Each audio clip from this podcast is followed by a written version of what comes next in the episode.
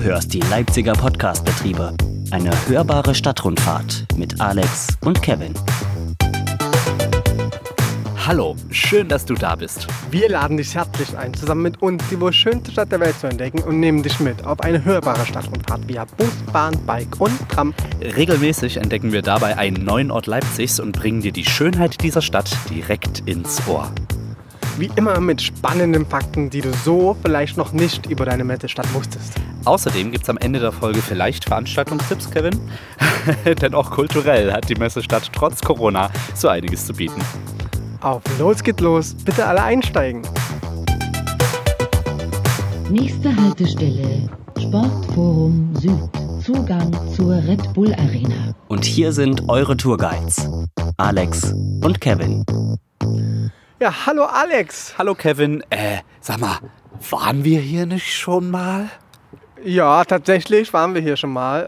Ähm, Sportforum Süd kommt mir irgendwie bekannt vor, aber wir hatten es ja schon angekündigt. Richtig. Hier gibt es so viel zu erzählen und wir haben uns jetzt, glaube ich, neulich die westliche Seite angeguckt.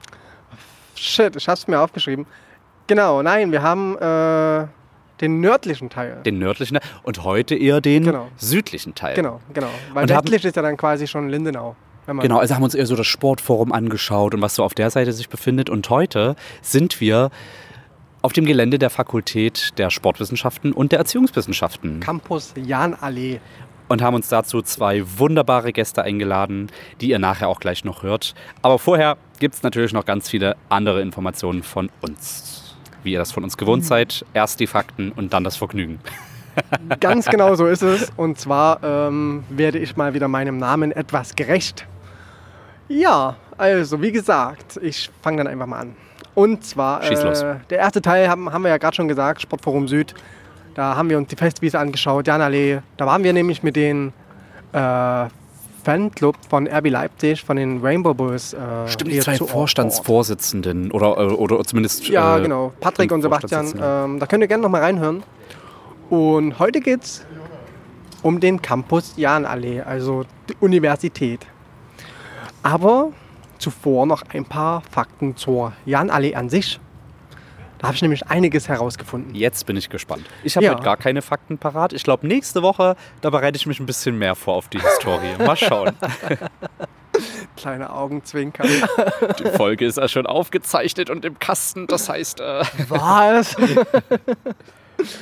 also, sie ist die Hauptverbindungsstraße zwischen Ost-West, zwischen dem Stadtteil Lindenau und der Leipziger Innenstadt. Sie ist 2,6 Kilometer lang, war bereits im Mittelalter Teil der Via Regia, einem weiteren wichtigen Handels-, Militär- und Pilgerweg. Die Via Regia, wie auch die Via Imperi, hatten wir ja schon mal Konnewitz, ne? sowie einige andere Strecken waren königliche Straßen, Wege, die eben unter Schutz standen.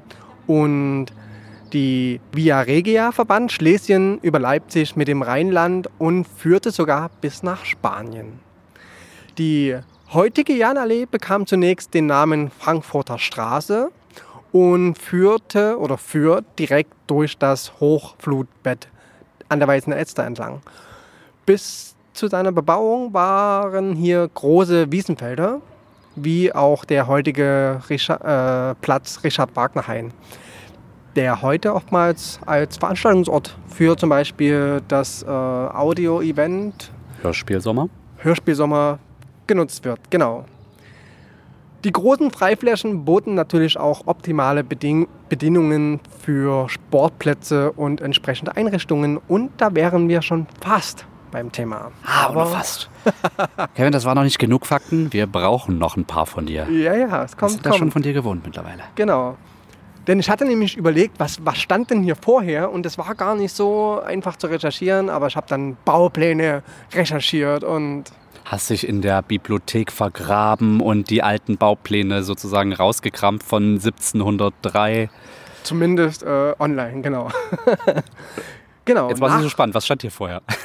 Nach und nach erhielt die Straße dann zunächst den Friedrich Ludwig, äh, den Namen Friedrich Ludwig Jahnallee.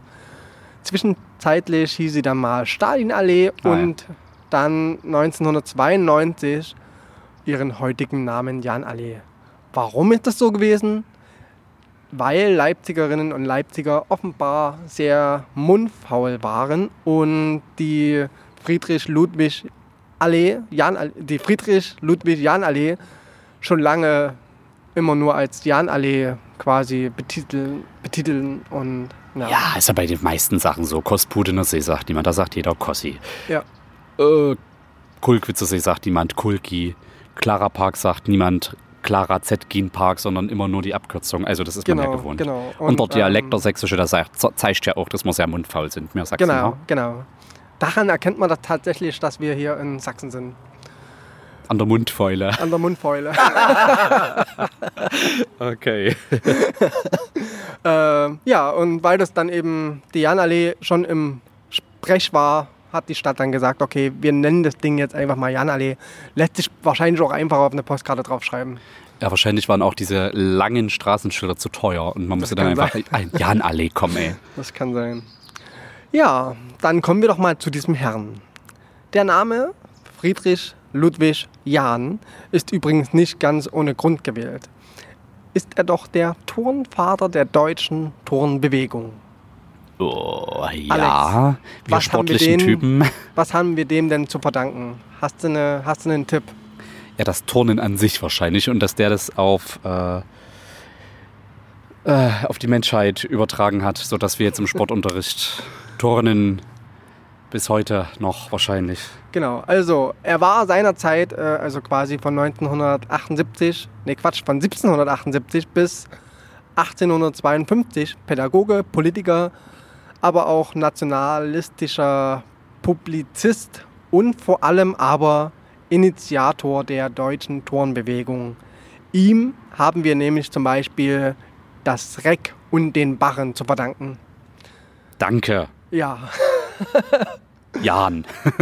nicht danke Merkel, sondern danke Jan. danke Jan. Das sage ich jetzt immer, wenn, wenn mir irgendwas nicht gefällt. Danke Jan.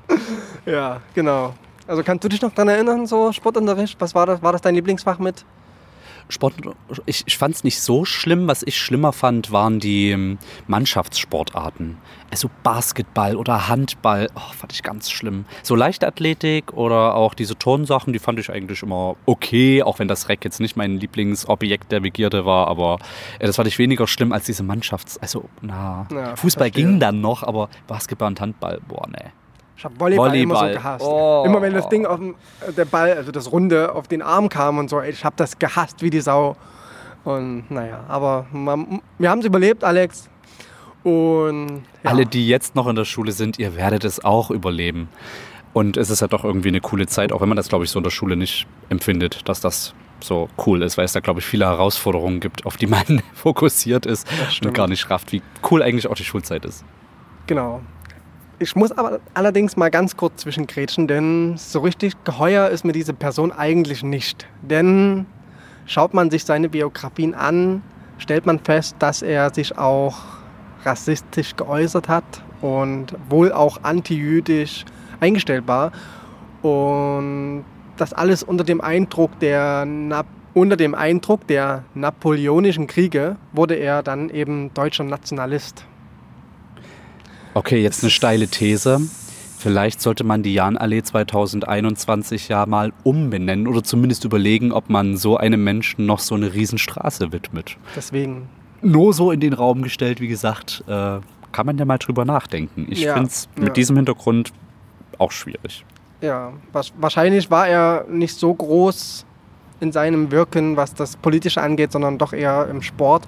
Und deswegen hat man wahrscheinlich diesen Kompromiss genommen. Vielleicht lag es auch deswegen daran, dass man eben aus der Friedrich-Ludwig-Jahn-Allee eine Jahn-Allee draus gemacht hat. Dass man eben gesagt hat, wir wollen den nicht ganz verehren und so weiter. Obwohl ich schon glaube, meistens ist ja an diesen Straßenschildern auch noch eine kurze Biografie, also von wann bis wann Mhm. er gelebt hat und was er, wo, wie er gewirkt hat.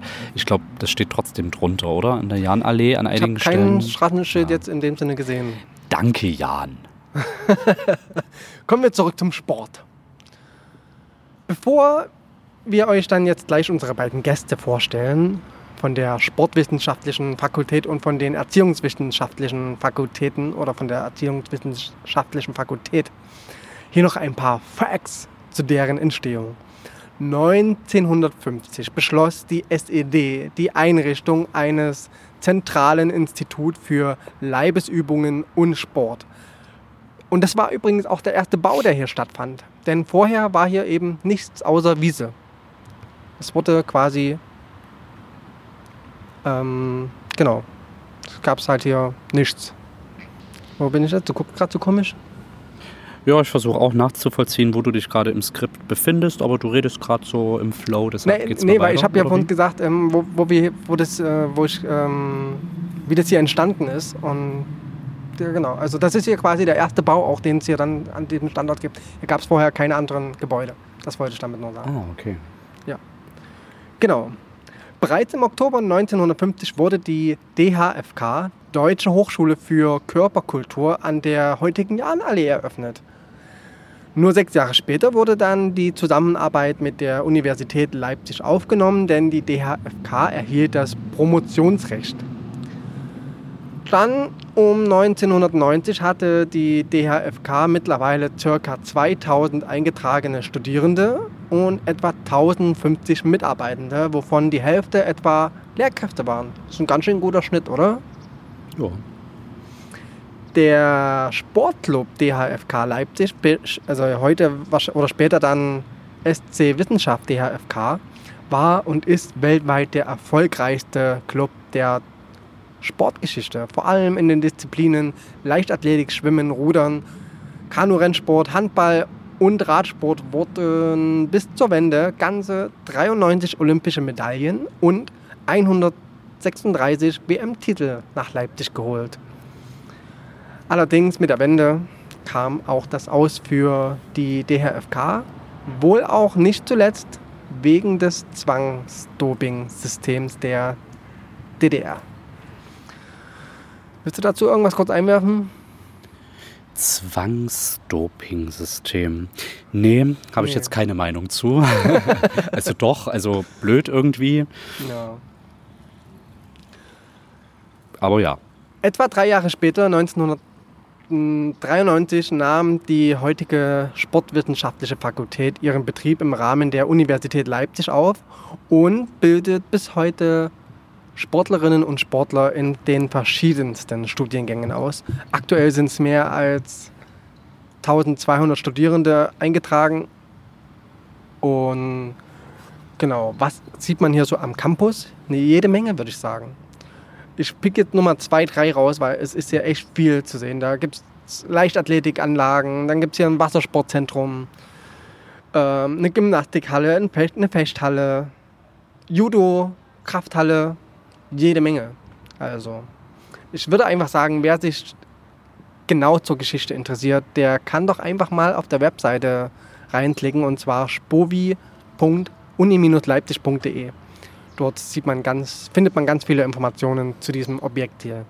Und hier sind natürlich auch die Erziehungswissenschaften angesiedelt. Die haben hier so ein paar Gebäude, wo sie so mit drin sind.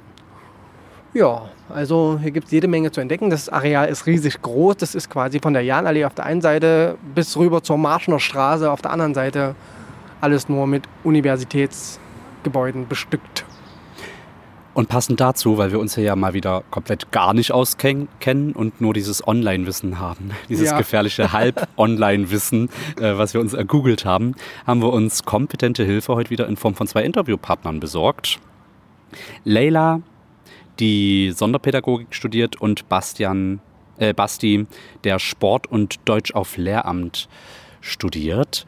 Und mit den beiden haben wir uns bereits schon im Vorfeld unterhalten. Und dieses Interview, zu dem werden wir jetzt mal rüber switchen und mal einen ja, studentischen Blick auf Leipzig werfen zusammen mit ihnen und mal schauen, was die uns so zu erzählen haben. Genau.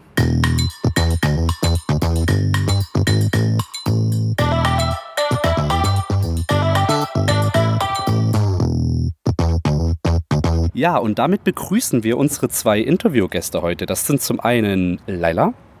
Hallo. Habe ich das richtig ausgesprochen, Laila? Leila, ja. Leila, okay. Und den Basti. Einen schönen guten Tag. Ja, hallo. Ja, auch von mir. Hi.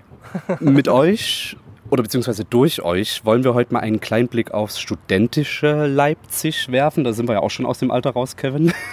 obwohl ich studiere, aber so richtig krasses Studentenleben habe ich noch auch nicht. Ich habe nie damit angefangen. Also von daher, Realschule, das war das letzte Mal, wo ich was mit Sport und sowas zu tun hatte. Ja. Ja, und jetzt sitzen uns hier diese jungen Menschen ent, äh, gegenüber und bei äh, Studenten ist die Messestadt derzeit total en vogue, würde ich sagen. Aus ganz Deutschland strömen Jahr für Jahr mehrere, immer mehr junge Menschen hierher und das hat vielfältige Gründe. Zum einen wahrscheinlich die günstigen Mieten, noch zumindest. Grüne Parks, eine belebte Kultur- und Kreativszene und wenn man es so nimmt, hat Leipzig vor Studenten alles zu bieten, was so eine Großstadt eben braucht. Was das genau ist und ob das wirklich stimmt, das fragen wir die beiden jetzt, äh, denn sie sitzen uns da gegenüber, also sitzt die Quelle ja direkt hier. Einen schönen guten Tag nochmal. Vielleicht könnt ihr euch, vielleicht Leila, magst du anfangen, dich einfach mal kurz vorstellen. Wer bist du, was studierst du und wie lange bist du schon in Leipzig? Also ich bin Leila. Ich studiere Sonderpädagogik, also Lehramt Sonderpädagogik mit Grundschuldidaktik und bin mittlerweile seit fünfeinhalb Jahren in Leipzig. Also ich bin quasi fast fertig. Bist auch Zugezogene? Kannst du verraten, wo du ungefähr herkommst aus Deutschland? Ähm, ich komme aus Baden-Württemberg, also aus der Nähe von Karlsruhe. Auch ein Stück weit Ein weg. Stückchen weit weg. Ja. Basti? Ja, ich fand es ganz lustig, dass du gesagt hast, äh, die jungen Menschen begrüßen wir hier. Ich bin nämlich schon 30 Jahre alt, habe mich mit 27 nochmal dazu entschlossen zu studieren. Ähm, ja, ich studiere Sport und Deutsch auf Gymnasiallehramt. Ja, hier an der wunderschönen Sportfakultät lässt es sich schon leben. Ich bin auch zugezogen, ähm, komme aus dem Harz. Wernigerode, da macht man vielleicht manchmal Urlaub, aber sonst kennt man das nicht so. Brocken. Genau, der Brocken. der Brocken mit 1142 Metern über Null. Musste man, glaube ich, mal in der Schule lernen. Wie hoch liegt denn Leipzig? Ich glaube nicht sehr hoch. Also im Gegensatz zu, zum Brocken sind wir Nee, ja das flach, stimmt, aber st- so ein paar Meter über. Null liegen wir, glaube ich, auch. Aber Ja. bei uns ist die Luft noch gut. Was, was hat euch so nach Leipzig gezogen? Also du bist jetzt nicht so weit weg vom Brocken. Ja, gut, okay. Äh, außer die Studienmöglichkeit wahrscheinlich.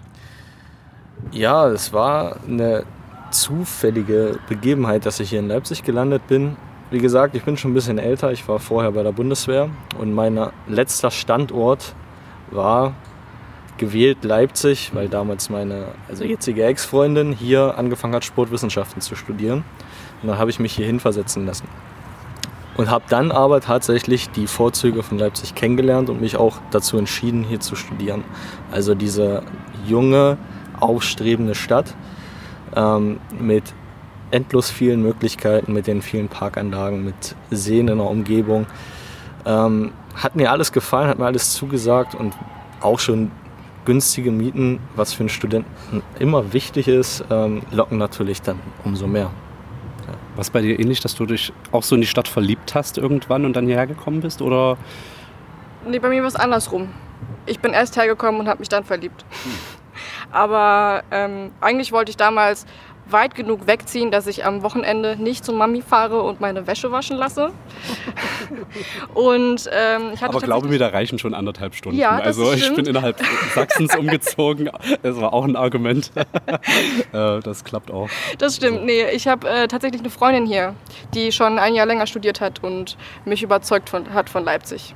Und mir ein WG-Zimmer geboten hat. Und dann bin ich hergekommen. Ideale Voraussetzungen sozusagen hier zu studieren. Kenne ich die? Klar. Kevin, das ist Leipzig, hier kennt man sich. ähm, plant ihr denn auch länger dann hier zu bleiben oder sagt ihr, naja gut, nach fünf, sechs Jahren, nach dem Bachelor, nach dem Master, muss es dann doch was anderes, größeres, aufregenderes sein oder seid ihr hier zufrieden? Also größer und aufregender muss es jetzt nicht unbedingt werden. Ähm, es ist so, dass man natürlich überlegt, ich bin jetzt im siebten Semester, wie geht es weiter, wo macht man sein Referendariat, bleibt man in Leipzig? Und wenn man das will, dann ist noch nicht garantiert, dass man das hier machen kann, weil die Nachfrage eben sehr groß ist.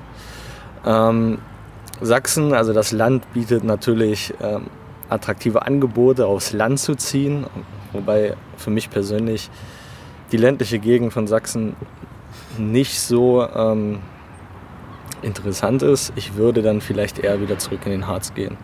Aber da kann ich noch keine Aussage zu machen. Ähm, Leipzig hat mich auf jeden Fall überzeugt und es wäre denkbar, hier auch in Zukunft zu bleiben. Das heißt so Beamtenstatus annehmen, äh, ist wahrscheinlich dann schwierig, weil man dann nicht weiß, ob man hier bleiben kann oder nicht oder dann doch aufs Land versetzt wird. Nach Plauen womöglich, Kevin, Oh in mein, meiner dann hör doch mal Heimatstadt. mit der Stadt auf. Kommt in jeder Folge vor. Also die Verbeamtung ist angestrebt und in Sachsen Gott sei Dank auch seit ein, zwei Jahren endlich mal erstmalig möglich. Ähm, Zumindest für Leute, die jünger, äh, nee, jünger als 40 sind oder sowas, oder? genau, richtig. Genau, da kommt gab es ja. einen Riesendisput für die Altersgrenze. Ne? Äh, Kann man auch irgendwo verstehen. Ähm, ja, mit der Verbeamtung geht sicherlich eine Verpflichtung einher, aber es ist schon so, dass man sich schon noch aussuchen kann, wo man letztendlich dann bleibt. Deswegen ist es weiterhin Ziel. Man muss halt nur schon vorzeitig wissen, wenn man aufs Land geht. Es wird attraktiver gemacht mit finanziellen Mitteln, aber eben auch mit einer Bindung mindestens von, ich müsste lügen, vier oder fünf Jahren dann auch dort zu bleiben. Hast du ja Erfahrung mit, ne? Du warst ja bei der Bundeswehr, musstest du dich bestimmt auch binden lassen und warst Diener des Staates in einem noch äh, engeren Sinne wahrscheinlich. Ja, genau. Und da war das mit der Versetzung halt noch äh, schwerwiegender. Alle ein, zwei Jahre. Ich war damals in der Offiziersausbildung oder in der Offizierslaufbahn. Alle zwei Jahre wurde man versetzt. Dementsprechend bin ich sehr daran gewöhnt, mich schnell an neue Lebensumgebungen anzupassen. Aber ich sage jetzt mit 30 und ähm, als werdender Vater ist es vielleicht auch ganz gut, mal irgendwo längerfristig zu bleiben. Leila, wie ist es bei dir? Planst du länger hier in Leipzig zu bleiben oder sagst du, ja, mal schauen? Also mein Wunsch wäre es tatsächlich. Also ich bin jetzt im 11. Semester und es ist ein super aktuelles Thema für mich. Aber ähm, momentan ist es erstens, wie du schon gesagt hast, super schwer, einen Reffplatz zu bekommen in Leipzig, weil ich weiß jetzt nicht, wie es im Gymnasial, also Gymnasiallehramt ist wahrscheinlich sind eh generell mehr Leute. Ja, Es gibt nicht so viele Förderschulen. Der Run ist groß, alle wollen in Leipzig bleiben. Und das äh, nächste schwierige Problem danach ist, dass ähm, man momentan nach dem Ref äh, das Annahmestopp ist für junge Lehrer. Das heißt, man muss nach dem Ref weg aus Leipzig momentan. Man weiß jetzt nicht, wie lange dieser Annahmestopp ist, aber da bleibt halt schon die Frage, will ich jetzt noch mal anderthalb Jahre in Leipzig bleiben und dann nicht wissen, wo ich hin möchte, oder überlege ich mir vorher schon, wo ich hingehe? Hm, spannend, weil ähm, also mein Halbwissen besagt, dass der Trend der Urbanisierung so ein bisschen zurückgeht und viele junge Menschen auch wieder entscheiden, in ihre Heimatstädte zurückzugehen, ganz bewusst zu sagen, ich gehe lieber wieder in eine kleinere Stadt, anstatt in so einer Großstadt wie Leipzig oder gar Berlin zu wohnen. Also der die Idee oder der Wunsch, so in so einer absoluten Großstadt äh, äh, zu wohnen, ist gar nicht mehr unbedingt so da. Ja, ich beobachte das jetzt auch bei ähm, Freunden, die jetzt ihr Staatsexamen gemacht haben. Da bleiben, ja, ich würde sagen, es sind 50-50. Also ein paar wollen zurück und dann meistens auch in die Heimat, ähm, weil aufgrund der Situation Lehrermangel die Chancen derzeit sehr gut stehen, überall irgendwo einen Platz zu bekommen, außer natürlich in Leipzig. Ähm, ja, aber ich denke, Leipzig ist auch so eine Ausnahme gegenüber anderen Städten, weil es eben gerade so im Kommen ist. Das wird ja medial auch sehr gut dargestellt, dass Leipzig so eine aufstrebende Stadt ist und auf einmal Leute auch hierher kommen, die vorher nie daran gedacht hätten und dann auch merken, hm, wenn sie jetzt aus einer Großstadt kommen wie München, Berlin, ähm, Hamburg, ja, Leipzig ist eigentlich genau richtig, nicht zu groß, nicht zu klein und deswegen bleibe ich hier. Also das ist, glaube ich, vielleicht auch ein Grund dafür, dass es in Leipzig schwierig ist, einen Platz zu bekommen. Man baut sich halt auch über die Zeit was auf, oder? Also wenn man, wie, wie lange studiert man? Ein Semester geht ein halbes Jahr, also wie lange studiert man da ungefähr jetzt?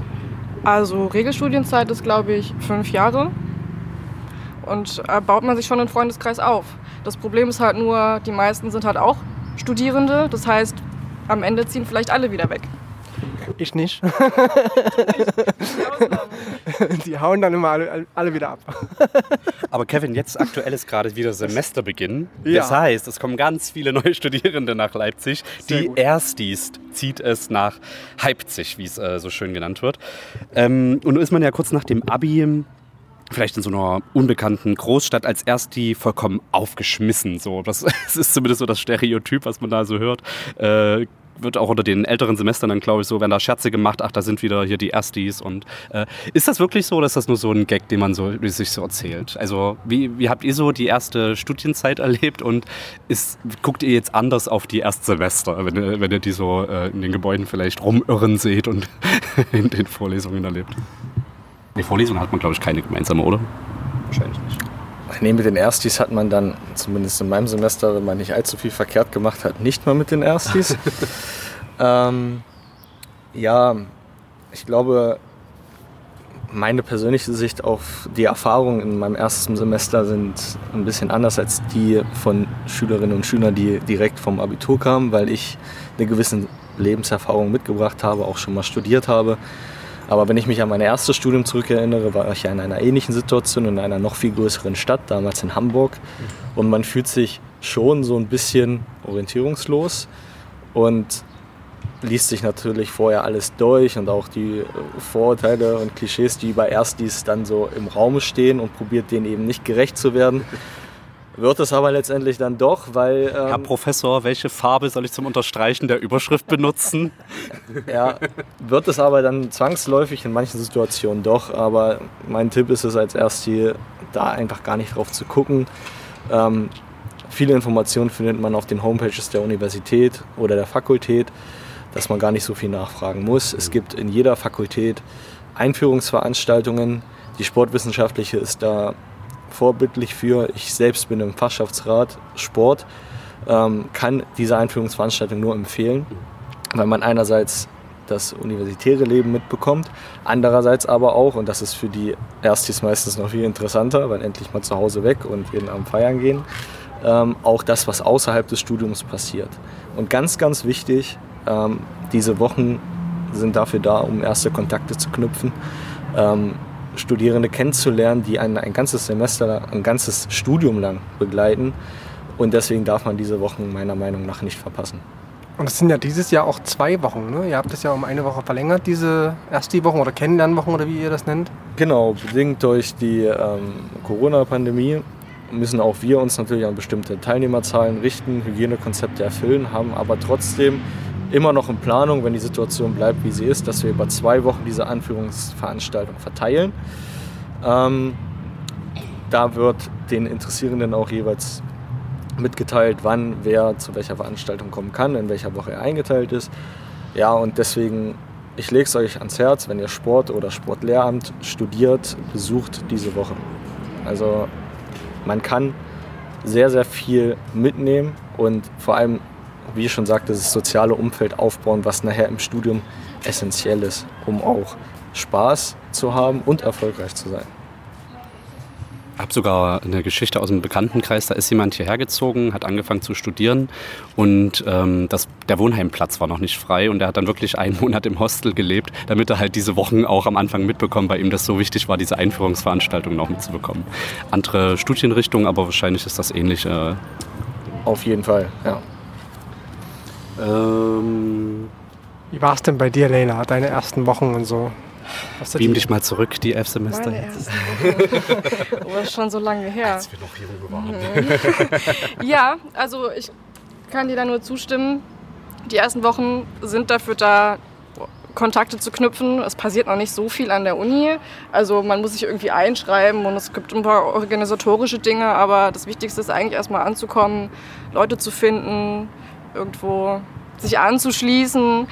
Ähm, ja, ich weiß jetzt natürlich nicht, wie das dieses Jahr aussieht mit den ganzen Esti-Grillen und. Gibt es sowas? Erst die Veranstaltungen so in dem Sinne? Oder wie, wie, was ist denn bei euch dieses Jahr anders zum Beispiel, was ihr so organisiert?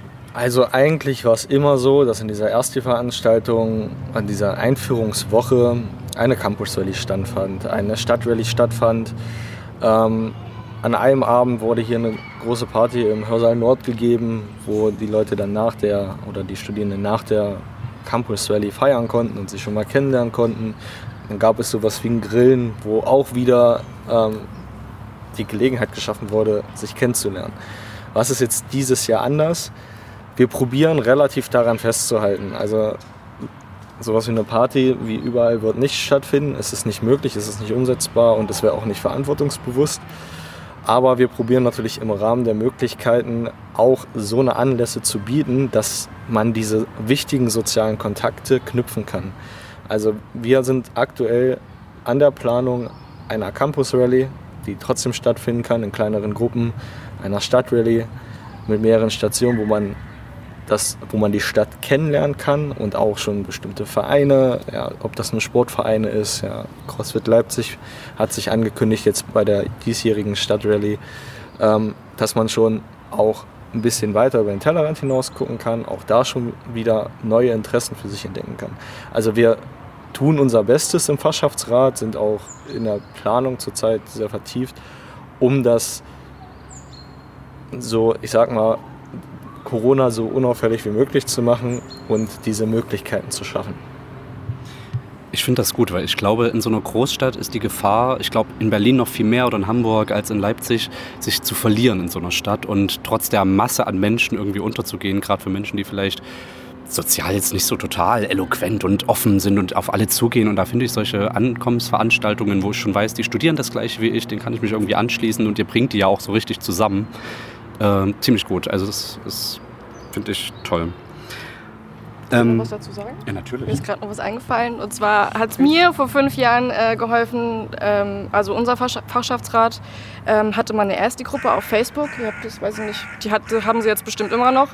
Und da kann man einfach beitreten und äh, mal nachfragen, wer Lust hat, sich mittags im Park zu treffen oder so. Und ähm, das war für mich auf jeden Fall auch eine super Anlaufstelle, neue Leute kennenzulernen. Auch jetzt außerhalb des universitären Rahmens, wo man dann schon auf, also man muss ja immer auf Corona-Regeln achten, aber dass man da nicht so eine Riesenveranstaltung haben muss. Genau, also so viel passiert eigentlich in den ersten Wochen nicht, aber die Weichen stellen sich ja dann doch so fürs ganze Uni-Leben, sage ich jetzt mal, oder? Also wenn man das jetzt mal so, zusammen, so zusammenfasst, dann Habt ihr, habt ihr irgendwelche Geheimtipps für äh, Neuankömmlinge? Also wie man am besten Kontakte knüpft? Gibt es irgendeine richtig geile Mensa, wo man unbedingt hin muss, weil da das Essen das Beste ist?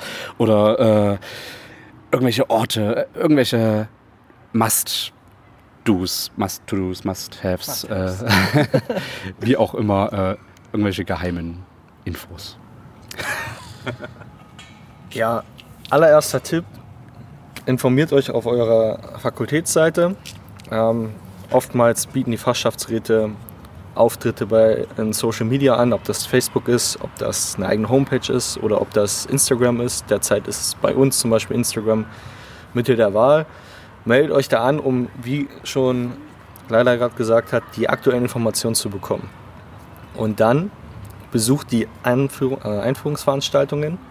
Das ist das äh, Must-Do in der ersten Woche oder in den ersten beiden Wochen. Das ist, und vergesst erstmal hier, äh, ich muss mich in Kurse einschreiben und so, das ist auch wichtig, aber wenn ihr da in den ersten zwei Wochen nicht da seid, verpasst ihr noch nicht wirklich was. Was ihr aber verpassen könnt, ist, diese sozialen Kontakte zu knüpfen. Ja, so Hotspots in Leipzig waren bisher immer der TV-Club Leipzig für die Erstis, waren immer das Stuck. Das ist aber in der derzeitigen Situation schwierig.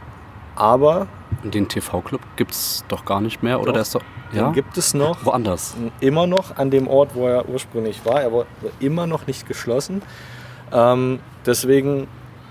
Ich habe den neulich vor lauter Baggern wahrscheinlich nur einmal nicht gesehen. ja, genau. Und ähm, Steht ja noch dazwischen.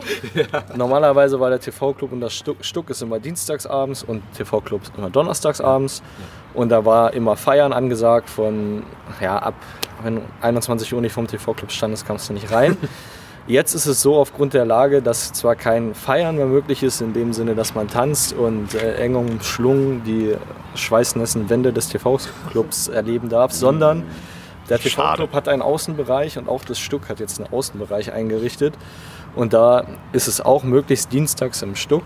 Da bin ich mir jetzt nicht ganz sicher, ob das jeden Dienstag ist, aber donnerstags auf jeden Fall im TV-Club ab 17 Uhr in diesem Außenbereich auch dort hinzugehen. Ich vermute aber mal ähm, in der ersten Woche, dass es schwierig wird, überhaupt einen Platz zu bekommen. Äh, besucht eure Einführungsveranstaltung, eure Mentoren wissen, ähm, wie man vielleicht doch noch da reinkommt. Die Mentoren wissen, wo es alternative Möglichkeiten gibt, Menschen kennenzulernen und trotzdem verantwortungsbewusst mit der Corona-Situation umzugehen.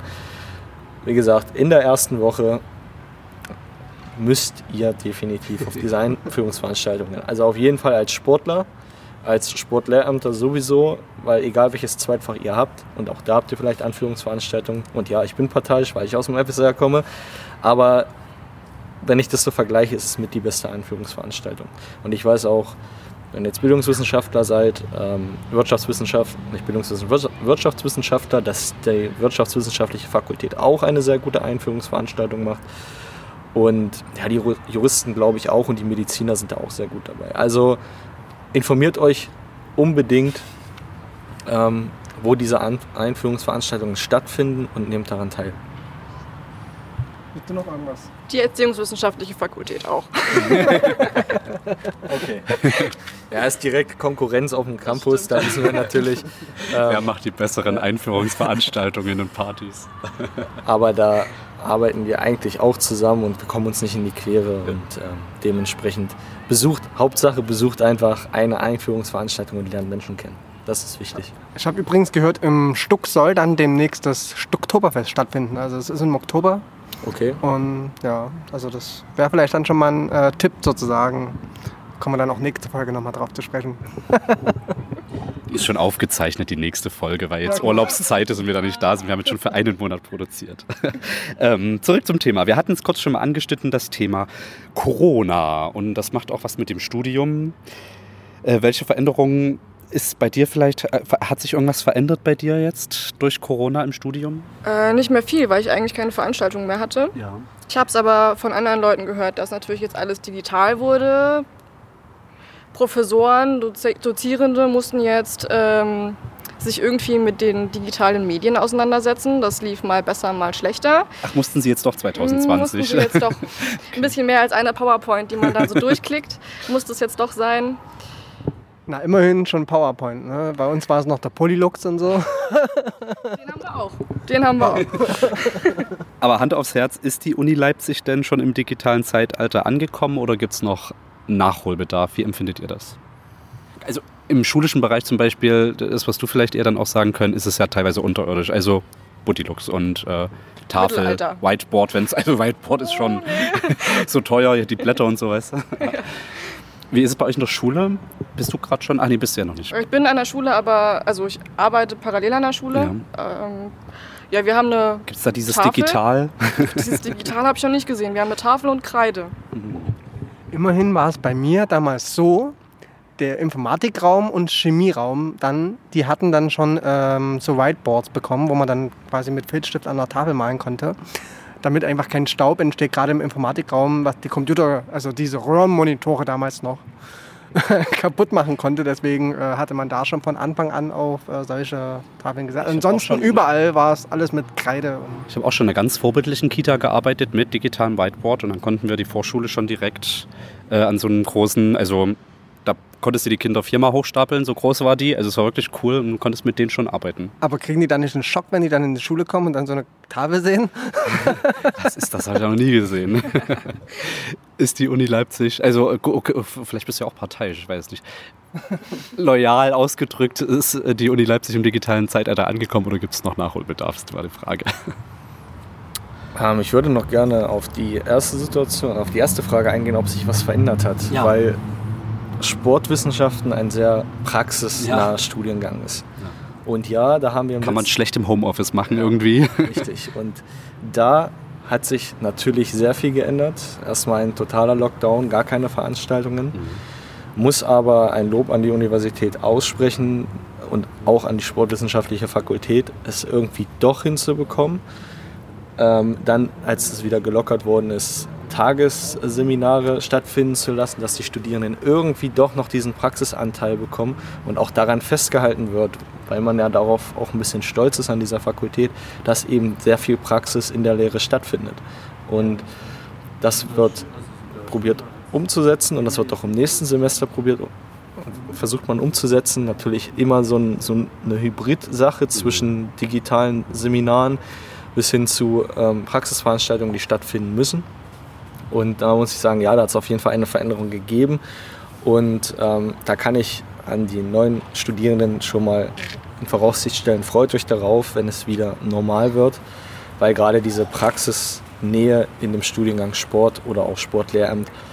Das Besondere an diesem Studiengang ist, ist die Universität Leipzig bezüglich digitaler Bildung oder Digitalisierung der Bildung fortschrittlich oder nicht. Ich würde sagen, das kann man weder mit Ja noch mit Nein beantworten.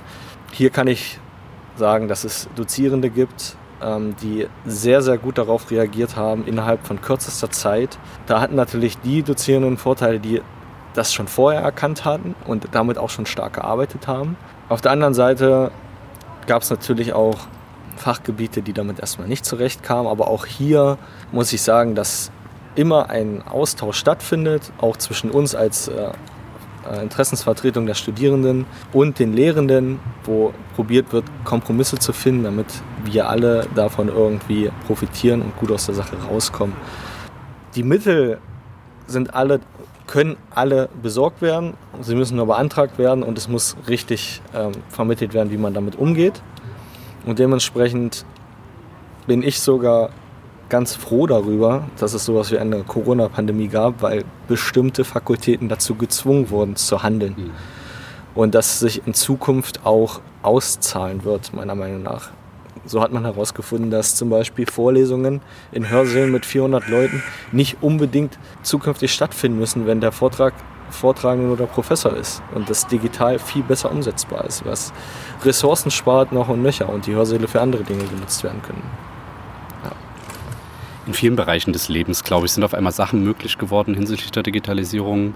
Wir zahlen beim Bäcker auf einmal mit äh, Karte oder sowas, ne, was irgendwie in anderen Ländern selbstverständlich ist und was jetzt, glaube ich, durch die Pandemie natürlich doofes Thema an sich, aber dadurch trotzdem irgendwie die Lage verbessert hat, zumindest in dem Bereich.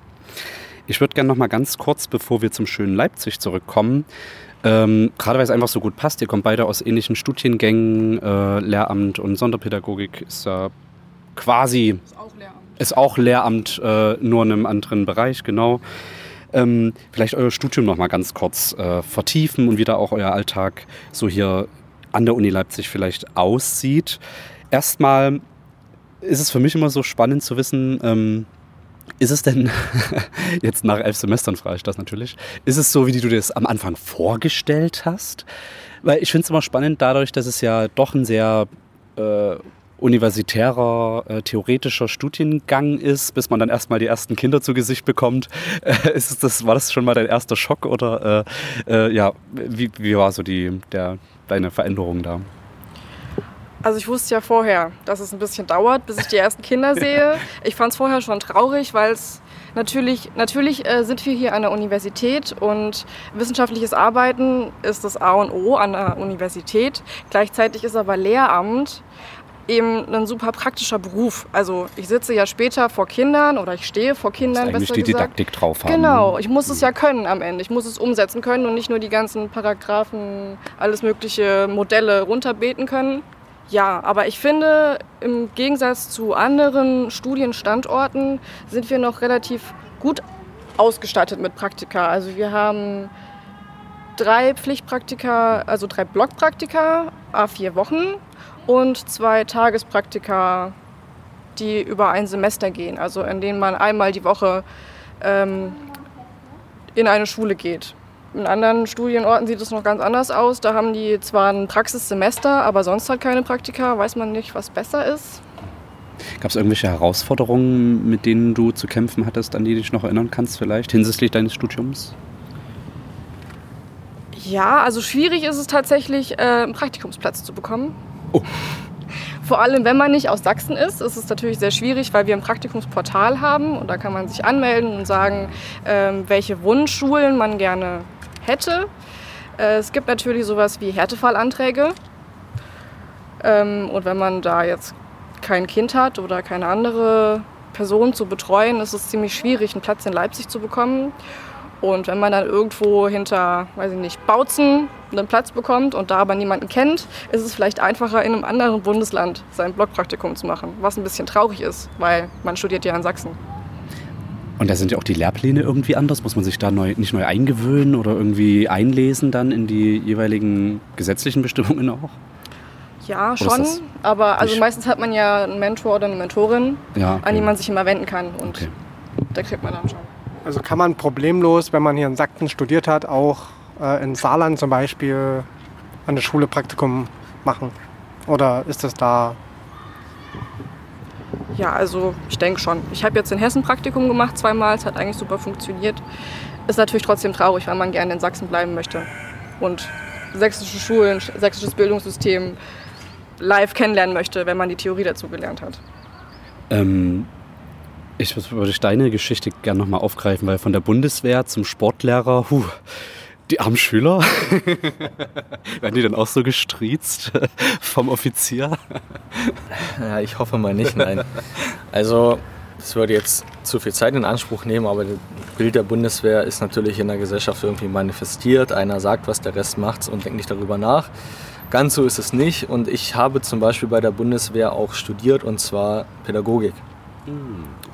Ich denke, das ist schon Aussage Ja. genug, um ähm, festzustellen, dass Bundeswehr eben nicht nur dieses drauf, dran, drüber und äh, ne, darstellt, sondern dass es mir auch sehr viel für meine, für meine jetzige Berufung gegeben hat. Der Soldatenberuf war es nicht, aber ich habe da viel mitgenommen, was ich jetzt auch mit in mein späteres Leben nehmen werde. Allein die Erfahrungen, wie ich mit Menschen umzugehen habe und auch bei der Bundeswehr wird sehr viel Wert darauf gelegt, dass die Menschenwürde geachtet wird, wie ich Inhalte vermittle, wie ich vor Menschen auftrete und wie ich auf Bedürfnisse und Interessen eingehen kann.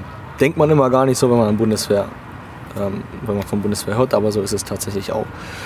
Ich habe aber nicht umsonst gesagt, ich will Lehrer werden. Ich wollte eigentlich schon immer Lehrer werden. Ich wusste nur nach dem Abitur nicht warum. Und tatsächlich hat die Bundeswehr auf einer Position, als ich Lehroffizier war, mir gezeigt, warum. Nämlich, da kamen Soldaten zu mir, unabhängig von meinem Dienstgrad und dass ich denen vorgesetzt war und haben zu mir gesagt, ja, Herr Oberleutnant, bei Ihnen habe ich das erste Mal binomische Formeln verstanden. Oder bei Ihnen habe ich das erste Mal verstanden, wie das mit der Aerodynamik funktioniert. Ja. Und ähm, das waren teilweise gestandene Männer, die schon zwei Kinder großgezogen hatten und dann mir als damals 24-Jährigen gesagt hat, es ist die Art und Weise, wie sie vermitteln und man sieht einfach, dass sie Spaß dran haben. Und da stand für mich fest, alles klar, du wirst Lehrer, auch wenn natürlich Schülerinnen und Schüler was ganz anderes sind als Soldaten. Aber letztendlich sind das alles Menschen und haben Ziele im Leben und müssen ein bisschen angeleitet werden und dafür will ich später da sein.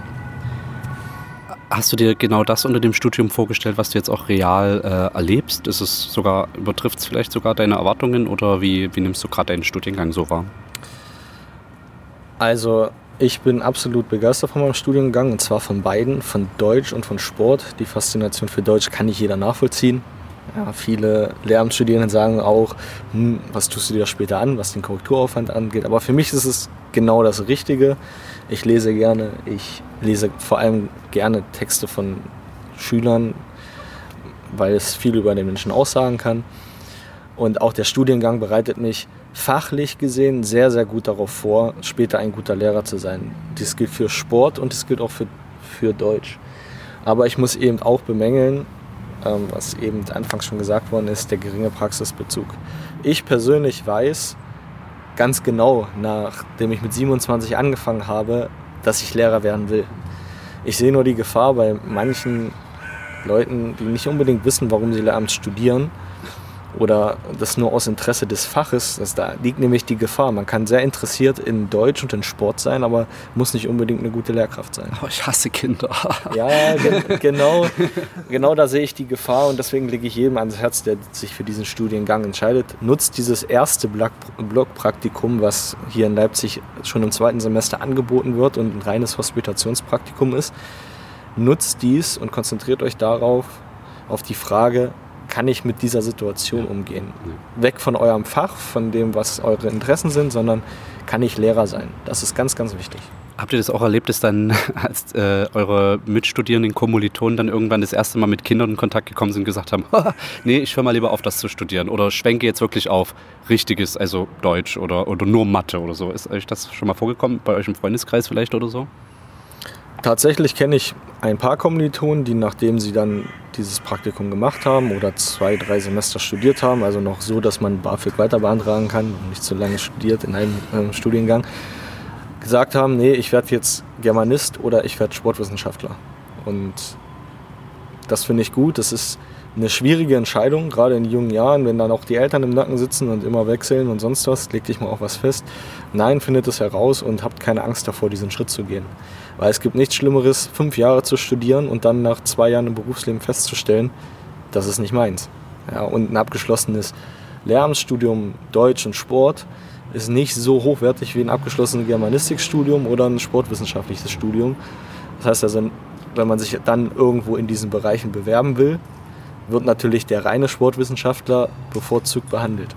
Ja, das sollte man sich klar machen. Ja, das Interesse am Fach muss da sein, sonst kann man kein Lehrer sein. Aber es ist nicht das Entscheidende. Das Entscheidende ist, dass man Spaß daran hat, das Interesse für dieses Fach zu vermitteln. Das ist das Entscheidende. Und notfalls kann man ja auch später dann doch nochmal zur Schule zurückkehren, oder? Wenn man dann sich entscheidet, ah, mit 30 oder 40 ähm, ich will jetzt doch Lehrer werden. Genau. Vielleicht der andere Weg, weiß ich nicht, in einem Lektoriat in Germanistik gearbeitet oder in der Sportwissenschaft im Leistungssport Studien durchgeführt und sich dann mit 40 gesagt, hm, irgendwie kann ich es doch. Und dann ist es ja gar kein Problem, wieder zurückzugehen. Ich finde es auch krass. Also gerade Erzieher zum Beispiel, da stelle ich es auch fest. Das dauert in Sachsen fünf Jahre, bis du die Ausbildung wirklich mit Vorausbildung und drei Jahre Fach. Ähm, Schulausbildung nochmal fertig hast. Und es gibt dann echt Menschen, die machen das zwei, drei Jahre und stellen dann fest, oh Gott, unter den Bedingungen, ich kann das eigentlich gar nicht. Ne? Also, dass sie das auch fünf Jahre so mit sich rum und dann plus diese Arbeitszeit dann nochmal und dann ganz schnell feststellen, das ist eigentlich gar nichts für mich. Ne? Dass sie das noch gar nicht so reflektiert haben vorher für sich.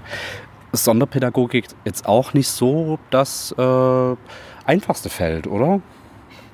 Das höre ich tatsächlich ständig. Immer wenn ich sage, Komm, wir machen die Stereotypen, wir machen alle Schubladen auf heute. Die Bundeswehr und jetzt die Sonderpädagogen. Los. Du studierst doch mit dem für die Behinderten. Das Ja. ist doch so schwierig, oder? Oder nicht? Oder nicht? Ja, es ist äh, anders auf jeden Fall. Also es ist anders, ähm, in einer Förderschulklasse, vor einer Förderschulklasse zu stehen, als vor einer Grundschulklasse. Hatte ich beides. Ähm, ist in vielen Bereichen anders, beispielsweise auch in der Anzahl. Also gerade jetzt bin ich an äh, einer Förderschule für Sprache. Äh, wir haben zwölf Kinder in der Klasse und äh, wir sind voll. Im Grundschulbereich oder im, im Gymnasium können es mal bis zu 30 werden. Also es ist ein ganz anderes Berufsfeld quasi. Also ich kann es jedem empfehlen, eine zwölf Schüler Mann starke, eine zwölf Mann starke Klasse oder zwölf Frauen Mann starke Klasse ist bombastisch. Hatte ich selber erlebt, mega geil. Puh, wir haben 52 Kinder in der Kita-Gruppe, 260 in der ganzen Einrichtung. also das ist, klingt schon nach Massenabfertigung im Gegensatz zu diesen äh, utopischen Zahlen. Das ist aber auch Stimmt. notwendig. Ne? Das Das, ist ist ja nicht notwendig. umsonst eine Richtig. äh, für Sprache und das ist ja auch ganz gut so, dass das so ist. Was macht dir besonders viel Spaß an deinem Beruf? Besonders viel Spaß an meinem Beruf. Das Quälen. Das Quälen der Kinder. Ich hasse Kinder. Ich studiere Sonderpädagogik, ich quäle keine Kinder. Nein, ähm, besonders viel Spaß an meinem Beruf macht mir, mit Kindern arbeiten zu können, Kindern was beibringen zu können, gleichzeitig von Kindern was lernen zu können ähm, und zu sehen, wie sowohl die Lehrkräfte als auch vor allem auch die Kinder dran wachsen. Also ich sehe das jetzt vor allem an der ersten Klasse, da fängt man ja quasi von null an. Manche können sich auch noch keinen Schuh binden. Und ja, wenn die dann nach einem Jahr lesen können, ist das schon was Schönes. Ach, schön. Da geht auch mein Sozialpädagogenherz leuchtet da, äh, wenn ich eure Menschenbilder äh, Bilder vom Kind hier höre. Das klingt alles super und ich bin äh, sehr sicher, dass ihr sehr gute Lehrkräfte auf dem Gymnasium bzw. an der Sonderschule werdet. Finde ich toll. An der Förderschule. Förderschule, Entschuldigung. So, unser Podcast beschäftigt sich ja sonst eigentlich nicht nur mit der Uni hier in Leipzig und, den, und dem Studium. Jetzt haben wir heute mal einen ganz intensiven Blick da drauf bekommen. Das fand ich auch total spannend. Vielleicht wollen wir jetzt mal so auf ganz Leipzig schauen. Habt ihr ganz spontan für unsere Zuhörer äh, einen Lieblingsort, den ihr vielleicht in Leipzig habt und äh, warum ist das vielleicht so? Oder irgendeinen Stadtteil oder vielleicht auch dort, wo ihr gerade wohnt, könnt ihr da irgendwas empfehlen? Was ist so eure Lieblingsecke in Leipzig? Im Sommer ganz klar ähm, der Kospudener See oder lieblich Kossi genannt, weil ich da immer das Gefühl habe oder allgemein an den Seen von Leipzig Kurzurlaub zu machen. Finde ich wunderschön, aus diesem Stadttrubel rauszukommen und einfach sogar an einem Sandstrand in dieses klare Wasser zu steigen, wo man sogar die Fische auch in drei Meter Wassertiefe noch sieht. Finde ich klasse im Sommer. Äh, und sonst bin ich sehr, sehr gerne am Völkerschlachtdenkmal. Aber das ist wahrscheinlich meinem persönlichen Interesse an Geschichte geschuldet. Und aber auch die ich habe da ein wunderschönes Gefühl, wenn ich da bin und über die Stadt gucken kann. Ja, und allgemein bin ich in ganz Leipzig gerne unterwegs. Es gibt keinen Punkt, wo ich sagen kann, da halte ich mich ungern auf. Jede Straße hat einen Reiz. Die Eisenbahnstraße, die ja teilweise verteufelt wird von den Medien, ist für mich extrem interessant, durch eben auch einen ganz anderen Kulturkreis, der sich da etabliert hat. Ich rauche persönlich sehr gerne mal eine Wasserpfeife oder Shisha genannt und lerne da Menschen kennen. Und diese Möglichkeiten, die Leipzig da bietet, sind klasse. Und ich, ja, mein Leipzig lobe ich mir diesen Spruch auch als Nicht-Leipziger. Ähm, verinnert, äh, verinnerlicht man sich den relativ schnell. Das können wir alle sehr gut nachvollziehen, weil wir sind auch keine richtigen Leipziger. Von daher, genau. Jetzt deine Lieblingsecke. Meine Lieblingsecke ähm, ist auch im Sommer tatsächlich. Ich bin tatsächlich eher am, am Kulki als am Kossi, aber See ist See, finde ich in Leipzig. Ähm, ich bin auch sehr, sehr gerne in den Parks. Also der Palmgarten ist zum Beispiel ganz nah bei mir. Da bin ich super oft auch mit Freunden und wir picknicken, wir spielen Wikingerschach zum Beispiel. Ähm, und ja, generell, der Fockeberg ist super schön. Man hat einen richtig tollen Blick auf, auf Leipzig. Ist ja auch, glaube ich, der einzige Berg, in Leipzig. der Berg. Ich komme aus dem Harz. Ich glaube, Schwarzwald, da ist es auch. Ja, das Einzige, ein was in. Leipzig wirklich fehlt, sind Berge und der Fockeberg. Ähm, Bei uns würde das noch nicht mehr Hügel genannt werden, aber Eine leichte Erhebung. eine leichte Erhebung innerhalb der Stadt, die man auch mal gesehen haben sollte. Obwohl Die- Fahrradfahrer schon sehr froh sind, dass es nicht so viele Berge hier gibt wie im Harz ja, das vielleicht. stimmt. Ja, Aber das stimmt. Ja. Der, der ist ja auch Künstlich künstlich nur noch angelegt. E-Bikes rumfahren. Ja, das stimmt. Aber der ist ja auch eher künstlich angelegt. Von daher, na, Wir hatten gerade schon so ein geflügeltes Wort. Ich habe mir auch noch eins aufgeschrieben. Also mein Leipzig lob ich mir, äh, hast du gerade schon gesagt. Die Partei hat ja geprägt, Leipzig raus aus Sachsen. ähm, Leipzig ist das schon nicht typisch sächsisch. Oder wie seht ihr das? Ja, ich finde das ganz interessant. Ich wohne ja auch in einer WG und habe zurzeit, weil die Zimmer frei werden, mehrere WG-Castings. Freut euch schon mal drauf. Erstens ist es nicht nur für euch anstrengend, sondern auch für uns. Aber wir müssen noch nicht in Leipzig, sind wir noch nicht so weit, dass wir irgendwie Bewerbungsmappen mitbringen Nee, müssen, wie in Berlin und so, oder? Noch, noch nicht tatsächlich. ähm, aber lernt die Leute kennen, das ist ganz, ganz wichtig. Ja, und das, was man am häufigsten hört, ist, ähm, gerade wenn die Leute aus dem westlichen Teil von Deutschland kommen, ah, Sachsen habe ich mir irgendwie ganz anders vorgestellt. hier sind ja gar nicht so viele Nazis unterwegs und äh, eher umgekehrt. Ich sehe hier äh, total viel Vielfalt und so. Und ein bisschen das Extreme in einer anderen Richtung, was uns ja zurzeit ein bisschen beschäftigt in der Stadt. Aber ja, ich würde sagen, Leipzig kristallisiert sich aus Sachsen an sich schon raus. Allein dadurch, dass es für die Moderne steht.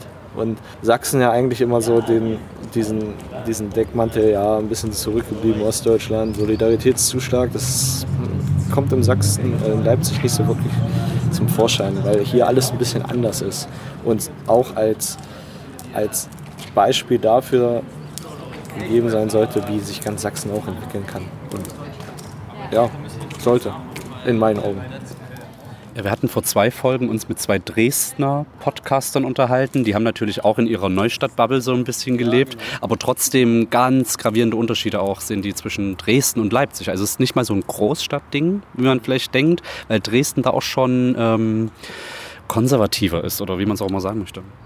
Ja, ich war ganz am Anfang davon überzeugt, in Dresden zu studieren. Das wurde ähm, aber dadurch zunichte gemacht, dass es in Dresden keine sportwissenschaftliche Fakultät oder Institut oder ähnliches gibt und ich da Sport nicht studieren konnte. Die Stadt an sich hat mich, hat mich auch sehr begeistert, aber sie ist anders. Sie ist komplett anders. Ja, die Neustadt, würde ich sagen, gehe ich mit, hat so ein bisschen was, was wir hier so in der ganzen Stadt so ein bisschen verteilt haben. Aber ja, dieses Konservative und dieses ähm, bisschen, ja, noch nachhinken und stolz sein auf traditionelle Sachen, hat man hier auch mit dem ähm, friedliche Demonstration und sonst was. Aber ja, hier in Leipzig hat man mehr das Gefühl, dass was Neues entsteht und in Dresden hat man so dieses Gefühl, dass es immer so war und zukünftig auch immer so sein wird.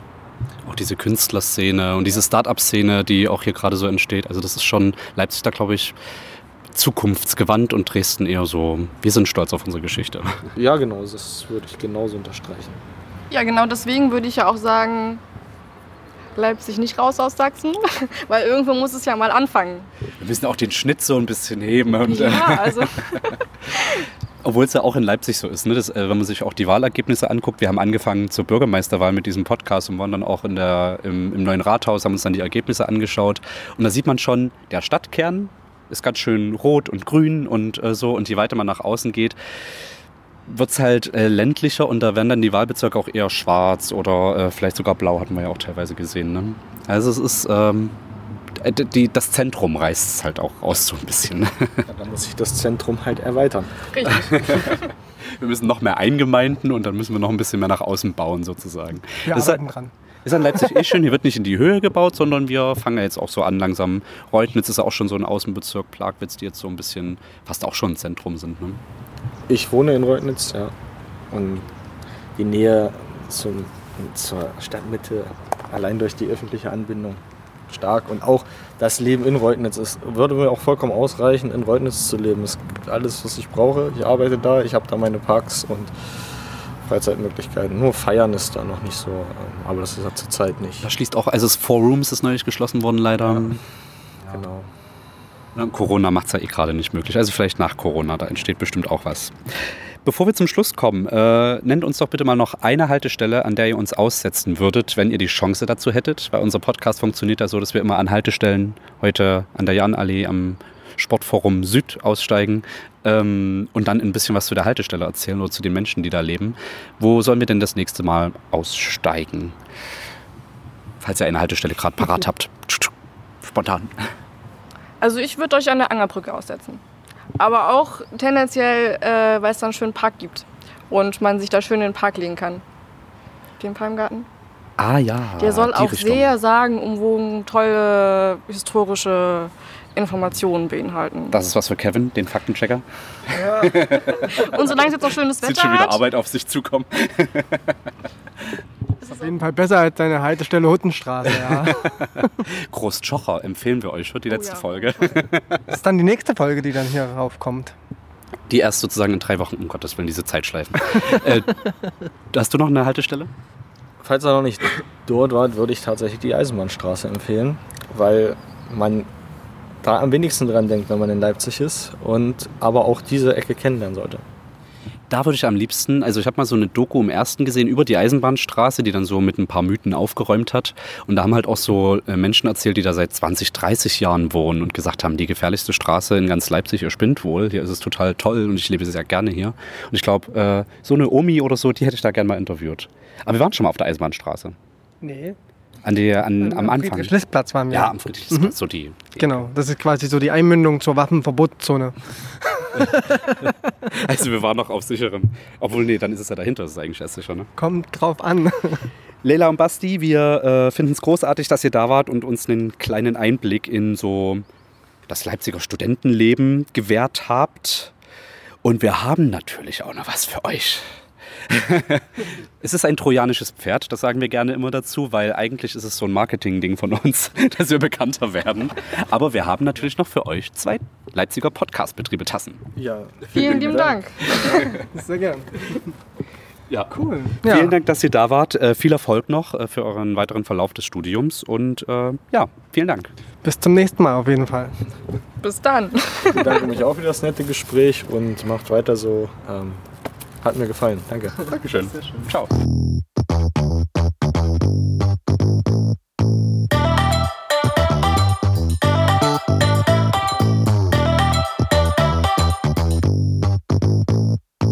Ja, der Alex hat es schon im Intro angekündigt. Erstmal, das war echt ein spannendes Interview, ne?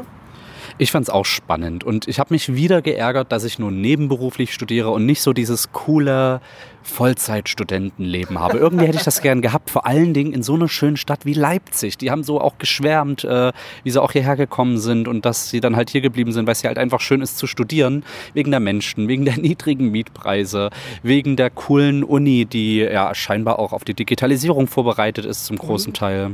Wegen der wohl schönsten Stadt der Welt, Leipzig. Und die Stadt an sich ja tatsächlich wirklich. Also es war total spannend, da mal reinzuschauen, wie es denn hier ist, in Leipzig stu zu studieren. Und vielleicht haben wir den an ein oder anderen Hörer, der vielleicht gerade in einer anderen Stadt wohnt, überzeugt davon, nach Leipzig zu kommen und vielleicht hier sogar zu studieren. So ist es. Und ähm, der Alex hat ja eben schon angekündigt, haben wir Veranstaltungstipp diesmal? Jein. Ich Also, hab eigentlich also ich nicht. Ich hab gar nichts dabei. Nee, Das ist mir alles zu wieder diesmal gewesen. genau. Aber so ein paar Sachen habe ich dann doch für euch, oder zwei Tipps habe ich für euch rausgesucht. Und Ja, zwar, mei. wenn ihr Veran- wenn ihr Veranstaltungen sucht, schaut doch einfach mal auf kreuzer-leipzig.de nach. Da gibt es direkt so eine ganze Kategorie mit Veranstaltungen, Tipps, Events. Da findet man schon eine ganze Menge. Oder auf urbanite.net. Da gibt es auch jede Menge Veranstaltungstipps, wo man einfach mal jederzeit reinklicken kann.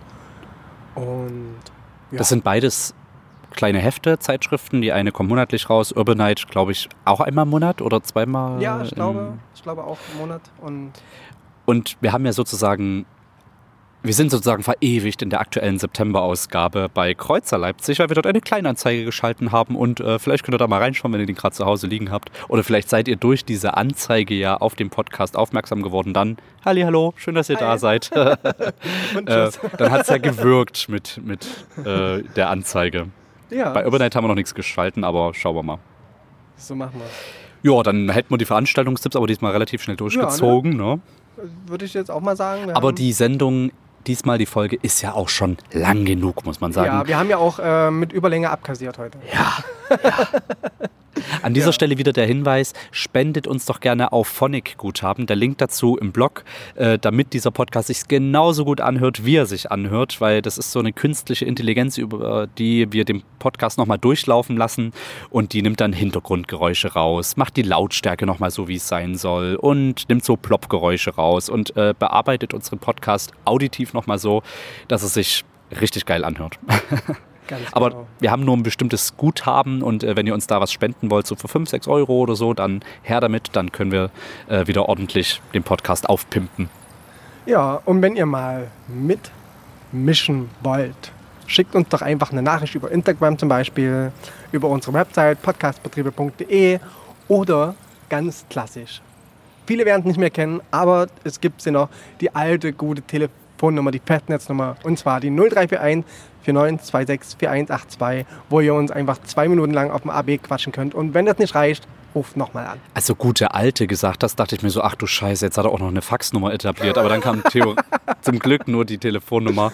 Ich dachte, wir machen jetzt auch Wir noch haben ja Fax. aber, und aber wir, da sind wir schon weiter. Wir haben keinen Fax mehr. Wir haben eine E-Mail-Adresse und zwar hallo at podcastbetriebe.de. Da kann man uns auch schreiben. Ey, da muss ich dir eine Geschichte erzählen. Ich bin Oh. ja gerade dabei, mit den Behörden mal wieder einiges abzuklären. Da muss man ins Bürgeramt und so weiter und auch Kfz-Zulassungsstelle und sowas. Ja. Du kannst keinen Termin online mehr vereinbaren. Es ist alles belegt und man kann dort auch nicht anrufen. Es ist einfach besetzt. Aber eine E-Mail zu schreiben, habe ich noch nie erlebt, bei, gerade auch bei solchen Bürgerämtern Ämtern und sowas. Du bekommst innerhalb von zwölf Stunden eine kompetente Antwort und es macht einfach Spaß, mit den Behörden zu kommunizieren. Es ist wirklich so. Das kann ich jedem empfehlen, der gerade so einen Behördengang machen muss. Schreibt eine E-Mail, ihr bekommt super schnell eine Antwort und wisst danach Bescheid. Ist super praktisch. Schön. Und vieles darf man durch Corona, wir hatten das ja auch in dem Interview gerade, per E-Mail lösen. Man kann zum Beispiel sein Kfz einfach an- und ummelden online. Braucht man dazu aber nicht diese, diese DE-Mail-Adresse? Es gibt Nee. ja jetzt mittlerweile so ein DE-Postfach. Kann man auch, haben die auch. Also die haben so eine DE-E-Mail-Adresse, aber man kann es auch per ganz normaler E-Mail-Adresse Ah, cool. schicken. Und was cool ist, es gibt diese ähm, Personalausweis-App 2. Mit der kann man sich identifizieren sozusagen mit diesem NFC-Chip, der in Androids und in iPhones drin ist. Und dann kann man sogar seinen Ausweis, scannen seinen Personalausweis und kann sich damit ausweisen sozusagen. Kann ganz viele Behördengänge mittlerweile online machen. Es ist super cool. Das waren die Leipzig Leipziger cool. Podcast-Betriebe für heute. Für mehr Informationen besuche unsere Webseite oder folge uns auf Twitter, Facebook und Instagram. Um keine Folge mehr zu verpassen. Jetzt hör mal zu. Kannst du uns nämlich auf Apple Podcast, Spotify, Ah. Anchor oder Google Podcast, also ja. wirklich überall, wo du Podcasts hören Überall? kannst, abonnieren. Überall. Ah, ah, oh, oh, oh, oh. Wir bessern uns noch, also wir legen nach. Und wenn du schon mal dabei bist, wir freuen uns sehr über positive Rezensionen und Bewertungen. Jedes Like und jeder Daumen nach oben hilft uns, diesen Podcast ein klein wenig bekannter zu machen, sodass wir demnächst noch mehr Menschen auf unsere hörbare Stadtrundfahrt mitnehmen können. Wir begeben uns jetzt direkt auf die Suche nach einer neuen, weiteren schönen Ecke in Leipzig. Das kennt ihr ja schon. Und ja, dann hören wir uns das nächste Mal bei der nächsten Folge der Leipziger Podcastbetriebe. Bis dahin, ciao, ciao. Ciao. Endhaltestelle. Bitte alle aussteigen. Wir bedanken uns, dass Sie die Leipziger Podcastbetriebe gehört haben und würden uns freuen, Sie bald wieder als Hörer begrüßen zu dürfen. Mehr Infos auf www.podcastbetriebe.de